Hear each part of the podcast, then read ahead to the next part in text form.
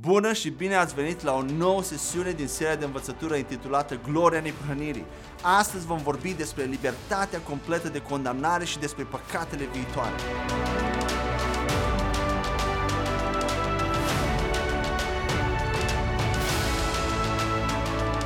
Suntem încă în al doilea mare capitol din această serie de învățătură intitulat Curățarea de păcate a conștiinței și în această sesiune vom discuta despre darul libertății de condamnare pentru cei ce sunt în Hristos și despre momentul sau când sunt păcatele viitoare iertate și șterse, la momentul salvării sau în timp pe baza mărturisirii lor. Un alt mod în care conștiința ta este curățată de conștiința păcatelor este prin realizarea și recunoașterea în mintea și inima ta că chiar și atunci când ai păcătuit, rămâi în continuare liber de condamnare. Haideți să citim cel mai faimos pasaj despre libertate de condamnare care se găsește la Romani, capitolul 8, versetele 1 la 2. Așadar, acum nu mai este nicio condamnare pentru cei ce sunt în Hristos Isus, care umblă nu conform cărnii, ci conform Duhului. Fiindcă legea Duhului vieții în Hristos Isus m-a eliberat de legea păcatului și a morții. La cine se referă Pavel în pasajul acesta? El se adresează celor care sunt în Hristos, adică bisericii invizibile, care este adevărata biserică și nu cea vizibilă. Acum, ce înseamnă pentru tine să fii în Hristos? Înseamnă că ești un credincios născut din nou în Hristos și că ești o creație nouă. Înseamnă de asemenea că ești mântuit, ești achitat, că justificat, că ai viață veșnică și că ai Duhul Sfânt în tine. Toate acestea sunt fraze echivalente despre a fi în Hristos. Așadar, acest pasaj se adresează credincioșilor care încă păcătuiesc. În tărâmul fizic și natural, când anume te poate condamna un tribunal? Ești condamnat atunci când încalci legea țării în care trăiești, nu așa? În tărâmul spiritual, a fi condamnat înaintea lui Dumnezeu înseamnă că ești un păcătos sau o păcătoasă. Ce înseamnă nicio condamnare în fața lui Dumnezeu? Înseamnă achitare, justificare sau avea statutul juridic de justificat declarat de Dumnezeu asupra ta ca și credincios înseamnă a avea o reputație dreaptă sau un rang de îndreptățit în fața lui Dumnezeu. Aceasta mai departe înseamnă că ești inacuzabil sau de neacuzat, ca și când nu ai păcătuit niciodată. Justificarea este mult mai mult decât iertarea păcatelor. În relațiile noastre interumane, iertarea înseamnă că răul făcut cuiva rămâne încă neplătit, însă persoana căreia i s-a făcut acel rău alege să-l treacă cu vederea sau să uite de el. Expresia iertarea păcatelor în legătură cu Dumnezeu poate fi folosită doar în sensul că credincioșii nu au plătit ei înși, înșiși direct pentru păcatele lor datorită compasiunii sale. Hristos a plătit pentru ei și în locul lor, iar ei au plătit în El. Așa că Dumnezeu nu a trecut pur și simplu cu vederea păcatelor lor și nici nu le-a uitat fără plată. Hristos a plătit pentru ele. Justificarea înseamnă că creștinii au plătit integral pentru păcatele lor în Hristos și că au fost renăscuți într-o nouă creație justificată și achitată care nu a păcătuit niciodată. Dacă l-ai primit pe Iisus Hristos în inima ta ca și salvatorul tău, atunci ai devenit justificat, ai plătit pe deplin pentru toate păcatele tale prin Hristos și ai fost renăscut într-o creație nouă și justificată, care nu a păcătuit niciodată și nici nu va mai păcătui cu adevărat niciodată. Și o să explic acest lucru în detaliu un pic mai târziu. Ca și credincios în Hristos, toate păcatele tale din trecut, prezent și viitor au fost șterse în mod complet și permanent, nu doar iertate, slavă lui Dumnezeu. În istoria lui Daniel, după ce a fost aruncat în vizuina leilor și Dumnezeu i-a salvat viața, dacă cineva ar fi venit la regele Darius și ar fi spus că Daniel a încălcat legea din nou, ar fi fost nedrept ca regele să-l pedepsească din nou pe Daniel pentru aceeași încălcare de lege. Daniel fusese deja aruncat odată în groapa leilor pentru acea greșeală. În același mod, dreptatea lui Dumnezeu impune astăzi achitarea noastră. Noi nu suntem justificați pe bază de milă sau îndurare, ci pe bază de dreptate și neprihănire, pentru că păcatele noastre au fost plătite în întregime în Hristos. În noaptea Paștelui, când poporul Israel se pregătea să părăsească Egiptul, Dumnezeu le-a spus așa, Când voi trece pe lângă ușa voastră și voi vedea sângele, nu faptele voastre bune sau bunul vostru nume, voi trece pe lângă voi mai departe. Să vedem asta la Exodul 12 cu versetul 13. Sângele înseamnă că deja a avut loc o moarte. Isus a murit pentru noi și din cauza aceasta neprihănirea lui Dumnezeu este de partea noastră. Mulți creștini citesc Romani 8 cu 1 la 2 și în mod inconștient adaugă în mintea lor următoarea frază. Așadar, nu mai există acum nicio condamnare pentru cei care sunt în Hristos Isus atâta timp cât nu fac fapte păcătoase. Însă Pavel se adresează în acest verset credincioșilor născuți din nou care încă mai au fapte păcătoase în viața lor. Dacă nu ar avea deloc fapte păcătoase după salvare, nu ar exista niciun motiv pentru care să se simtă condamnați, nu așa? Iar versetul ar fi relevant. Apostolul Pavel are în minte exact pe acei oameni care au fost deja regenerați, care au fost făcuți neprihăniți, dar care au încă fapte păcătoase în viața lor ca tine și ca mine. Tocmai acele fapte au tendința de a te face să te simți condamnat ca și credincios, deși nu mai ești condamnat. Un alt mod în care unii creștini citesc versetul acesta din Romani 8 cu 1 la 2 este următorul.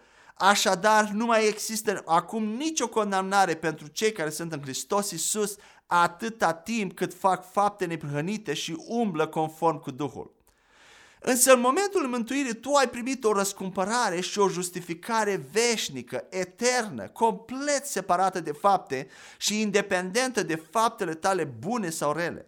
Efeseni 2 cu 8 la 9 spune așa, căci prin har ați fost mântuiți prin credință. Și aceasta nu vine de la voi, ci este darul lui Dumnezeu. Nu prin fapte, ca să nu se laude nimeni. Apoi Roman 3 cu 28.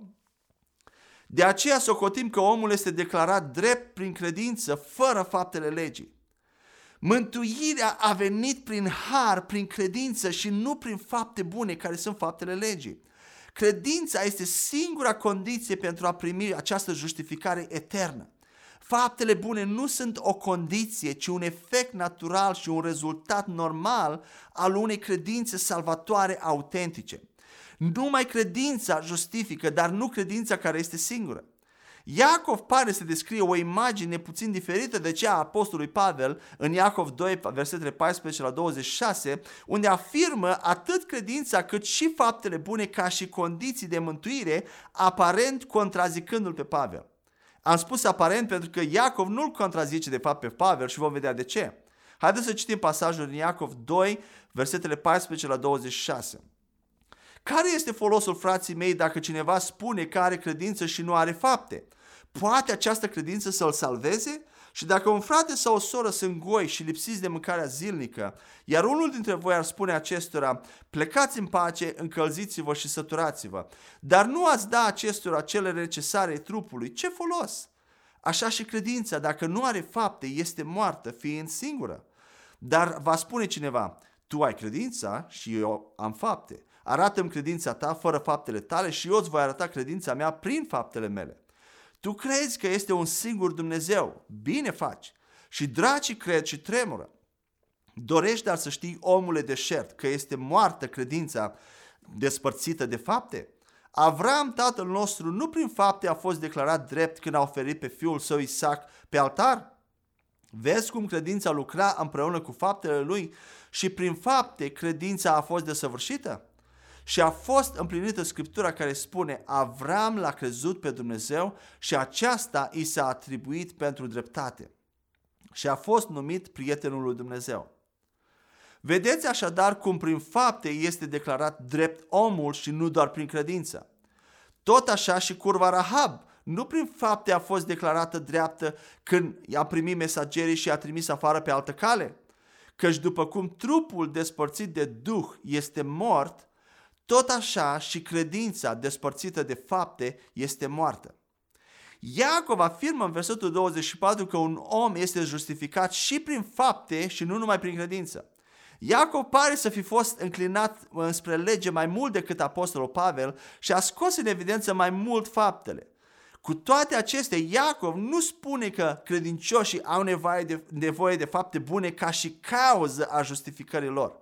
El spune că aceștia vor avea fapte bune ca și o consecință a justificării lor. Faptele nu pot fi adăugate ca și o condiție primară a justificării, ci ca și rezultat necesar al unei credințe autentice. Există o legătură indestructibilă între credință și fapte. De exemplu, dacă energia electrică funcționează așa cum ar trebui, va fi lumină în casa ta. Dar tu, în calitate de proprietar al casei, nu poți produce lumină tu însuți pentru a demonstra că ai energie electrică care vine în casa ta de la centrala electrică. În general, creștinii au o credință autentică la momentul mântuirii în ceea ce privește salvarea din iad în viața viitoare după moarte. Însă cei mai mulți dintre ei nu aplică aceeași credință simplă în domeniul sfințirii și al faptelor bune din viața prezentă.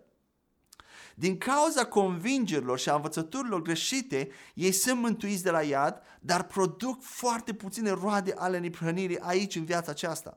Nu reușesc să facă o mulțime de fapte bune și uneori se îndoiesc că credința lor este chiar autentică. Sau se întreabă dacă mai sunt încă mântuiți sau nu. Poate ai întrebat și tu acest lucru.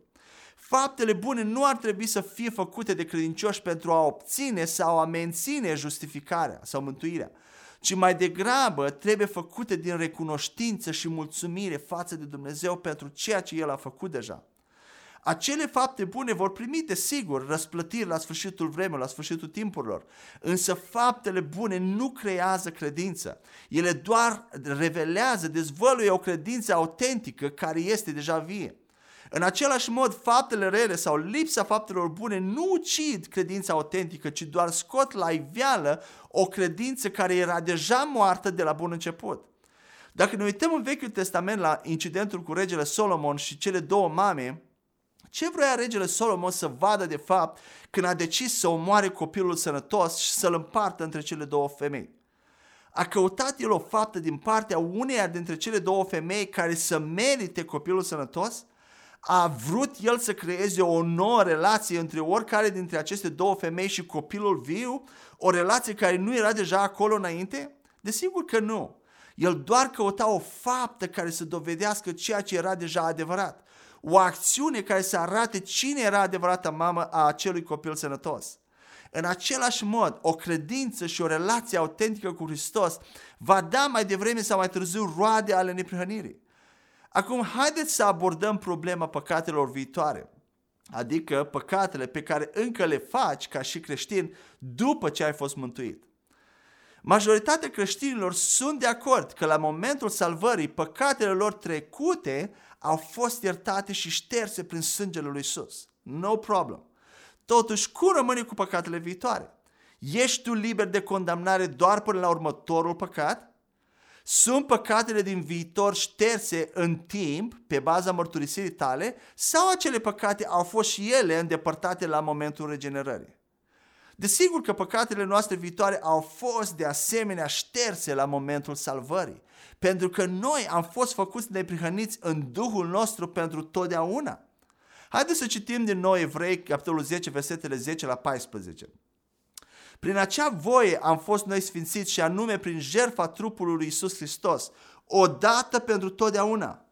Fiecare preot stă în fiecare zi și își face slujba aducând din nou și din nou aceleași jertfe care nu pot niciodată să îndepărteze păcatele. Însă după ce Hristos a adus o singură jertfă pentru păcate, pentru totdeauna s-a așezat la dreapta lui Dumnezeu și de atunci așteaptă până când dușmanii lui vor fi făcuți așternut al picioarelor lui căci printr-o singură jertfă El a desăvârșit pentru totdeauna, pentru toate timpurile, pe cei ce sunt sfințiți.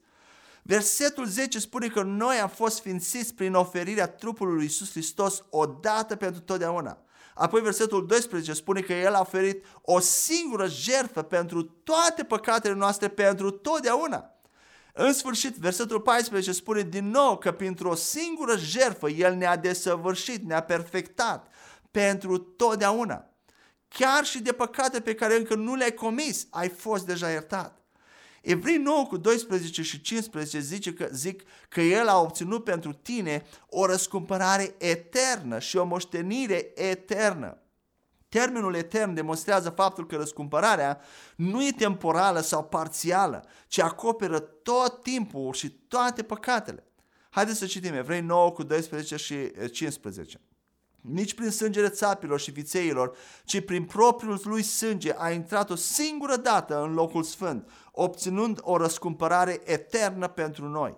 Și în această cauză El este intermediarul noului legământ, pentru ca prin moarte, pentru răscumpărarea încălcărilor care au fost sub primul testament, cei chemați să primească promisiunea moștenirii eterne. În cea mai mare parte, trupul lui Hristos crede într-o răscumpărare momentană și o moștenire momentană care se află constant în stare de fluctuație în funcție de comportamentul lor. Pe, adică pe baza în felul în care te porți, îți poți pierde mântuirea sau nu și apoi ai nevoie să fii născut din nou, din nou.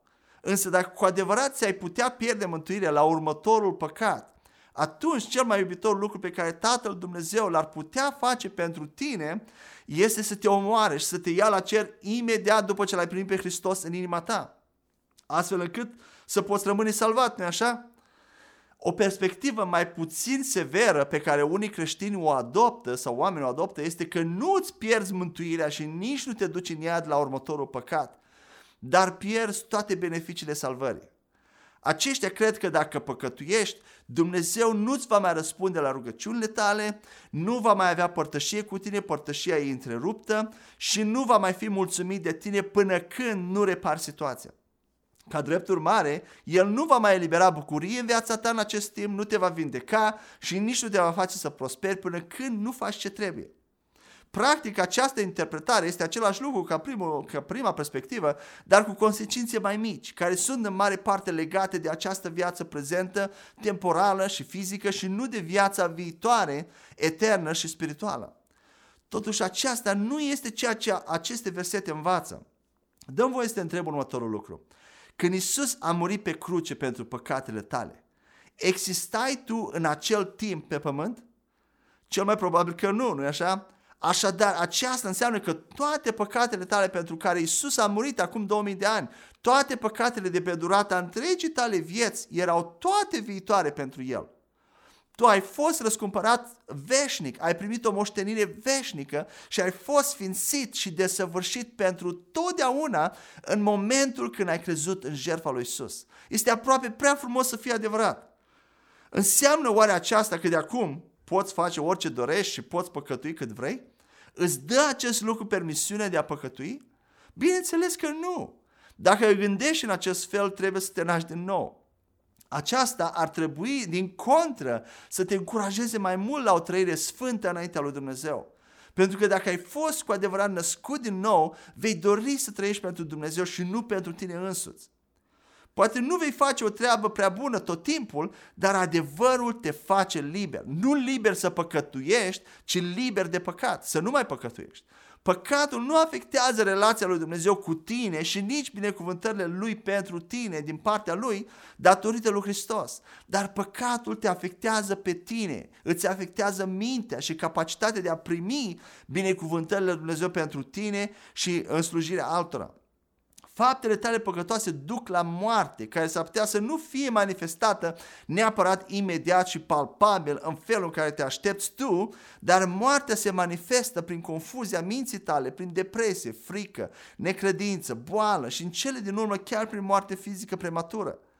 Probabil vei observa că atunci când păcătuiești, diavolul și conștiința ta îți vor ataca direct credința. Îți vor spune lucruri de genul, Dumnezeu este supărat pe tine. Părtășia ta acum cu El este întreruptă. Duhul Sfânt te-a părăsit.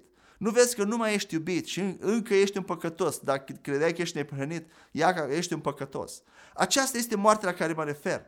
Când păcătuiești, devine mai dificil pentru mintea ta să creadă din nou adevărul lui Dumnezeu despre tine și necesită un efort suplimentar pentru a contracara acele gânduri de moarte generate de faptele tale păcătoase. Tu ești cel mai interesat în primul și în primul rând să nu păcătuiești.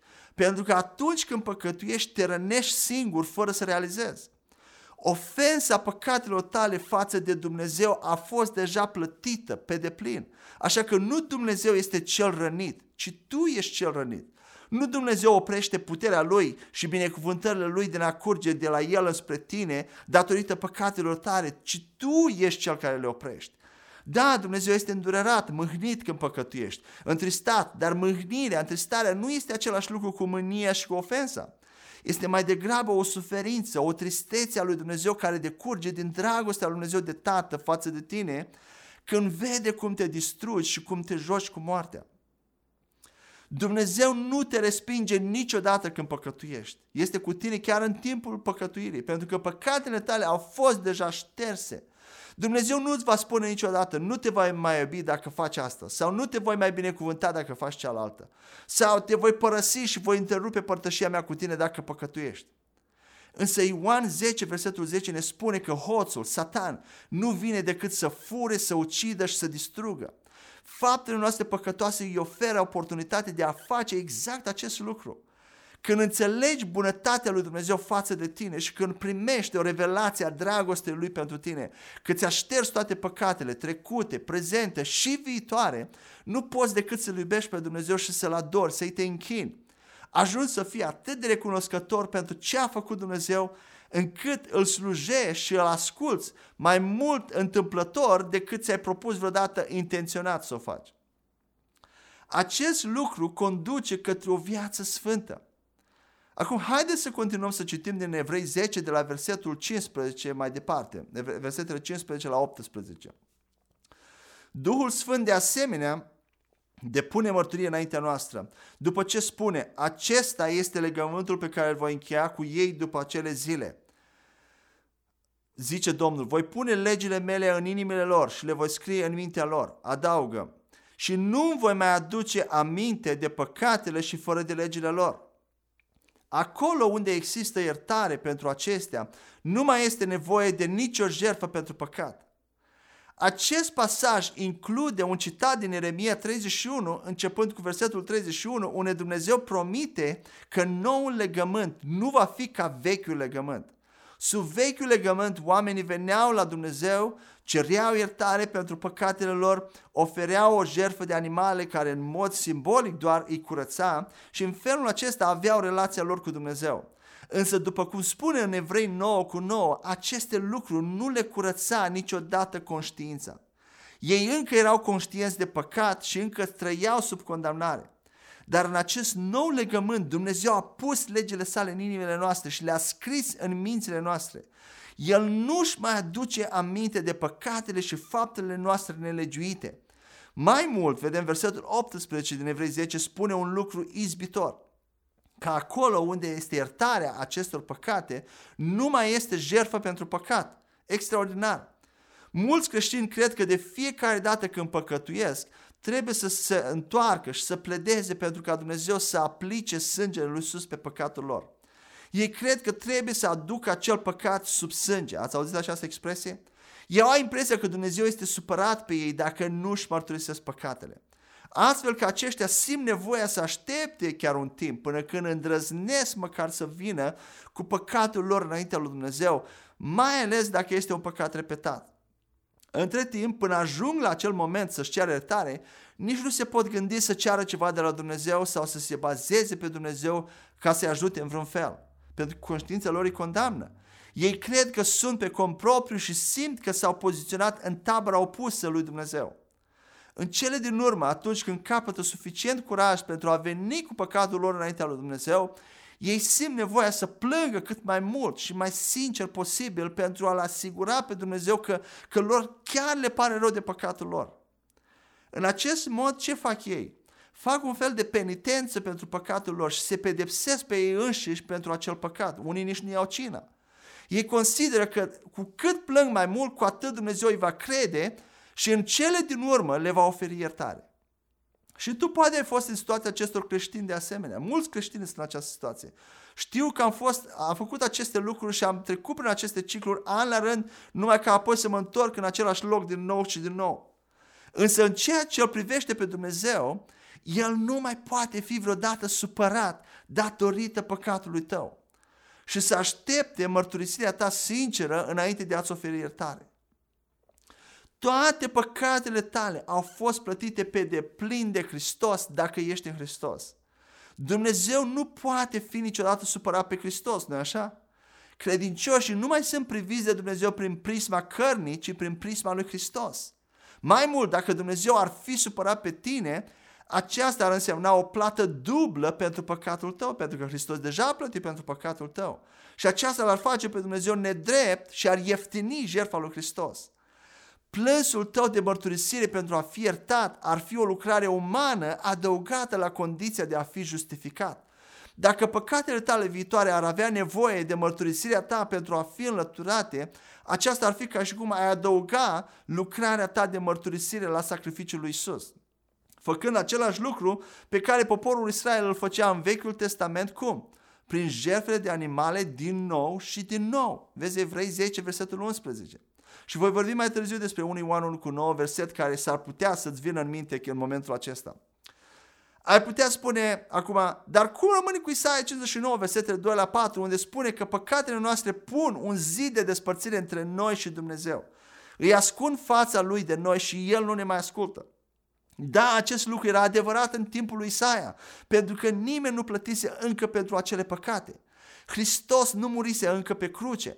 În Vechiul Testament, când oamenii păcătuiau, trebuiau să aducă jertfe și să repare relația lor cu Dumnezeu, altfel El nu i-a asculta și nici nu i-a ajuta în niciun fel. Însă în Noul Testament Hristos a plătit deja pentru orice păcat și ne-a răscumpărat din blestemele legii și din toate consecințele păcăturii noastre. Haideți să citim Galatin 3 cu 13. Spune așa. Hristos ne-a răscumpărat de sub blestemul legii, devenind blestem pentru noi, căci este scris, Blestemat este oricine i-a târnat pe lemn. Hristos te-a răscumpărat din toate blestemele din Deuteronom 28, însemnând că El a plătit pedeapsa pentru orice încălcare de lege pentru tine și în tine. În Noul Testament, păcatele noastre nu mai pun un zid de despărțire între noi și Dumnezeu, iar El încă ne aude, chiar și atunci când păcătuim. Imaginează-ți că aș veni în vizită la tine acasă și copilul tău ar veni în bucătărie și ar îngenunchea spunând O, oh, mamă și tată, știu că nu merit nimic, știu că nu, am, nu mi-am făcut patul astăzi, știu că nu am luat cele mai bune note, știu că nu fac tot ce aș putea face, dar aș putea, vă rog, să am ceva de mâncare. Vă rog mult, vă rog, doar puțină mâncare, vă rog mult. Nu prea multă ca să nu mă îndresc, ci doar cât, cât îmi trebuie ca să supraviețuiesc. Știu că nu merit o masă întreagă, dar ați putea să-mi dați măcar puțină mâncare. Și copilul tău ar continua să te implore în felul acesta. Dacă aș vedea această scenă, voi gândi ceva de genul probabil, ceva nu este în regulă în această relație, nu așa? Adică înțeleg că copiii trebuie să-și onoreze și să-și respecte părinții, dar nu e nimic greșit ca un copil să vină și să spună Mamă, tată, mi-e foame, vreau ceva de mâncare. Și în realitate, părinților le place un nivel de familiaritate în relația lor cu copiii. Și lor le place atunci când copiii lor vin la ei și beneficiază de pe urma acelei relații reciproc respectoase și familiară, în loc de a implora cu frică să le se dea lucrurile de care au nevoie. Însă religia ne-a învățat să venim și să-L implorăm pe Dumnezeu pentru firmituri. Și să-i spunem că nu suntem vrednici de nimic, sunt, nu, nici păcat de lucrurile de care avem nevoie. Suntem păcătoși. Dacă te simți în acest fel, aceasta înseamnă că conștiința ta nu a fost curățată încă. Tu nu te apropii de Dumnezeu în felul noului legământ. Te comporți de parcă încă există o separare între tine și Dumnezeu, acea perdea care a fost ruptă și aceasta e dovadă că conștiința ta nu a fost curățată de sângele Domnului Isus.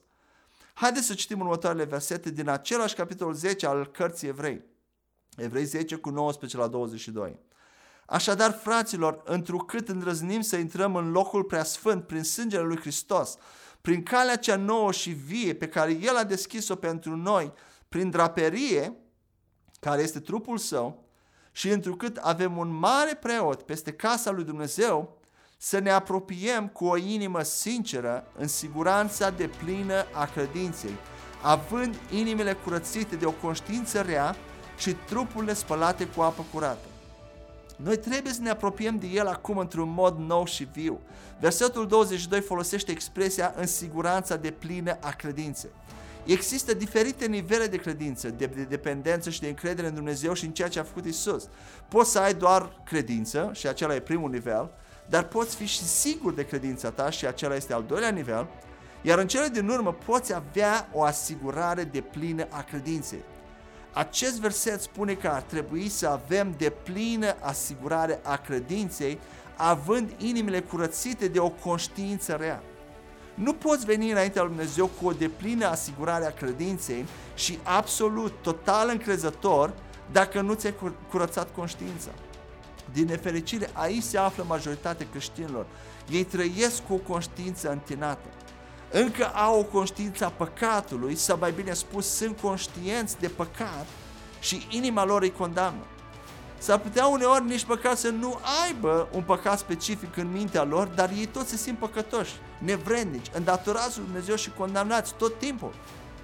Aceasta înseamnă că aceștia nu și-au curățat conștiința de păcat. În următoarea sesiune vom aborda un pasaj biblic foarte controversat despre faptul că credincioșii născuți din nou nu mai păcătuiesc, și anume 1 Ioan 3 cu 9. Dar până atunci, mă rog ca Dumnezeu să te ajute prin Duhul Sfânt să-ți curățești conștiința de condamnare și să trăiești o viață liberă de condamnare. Amin.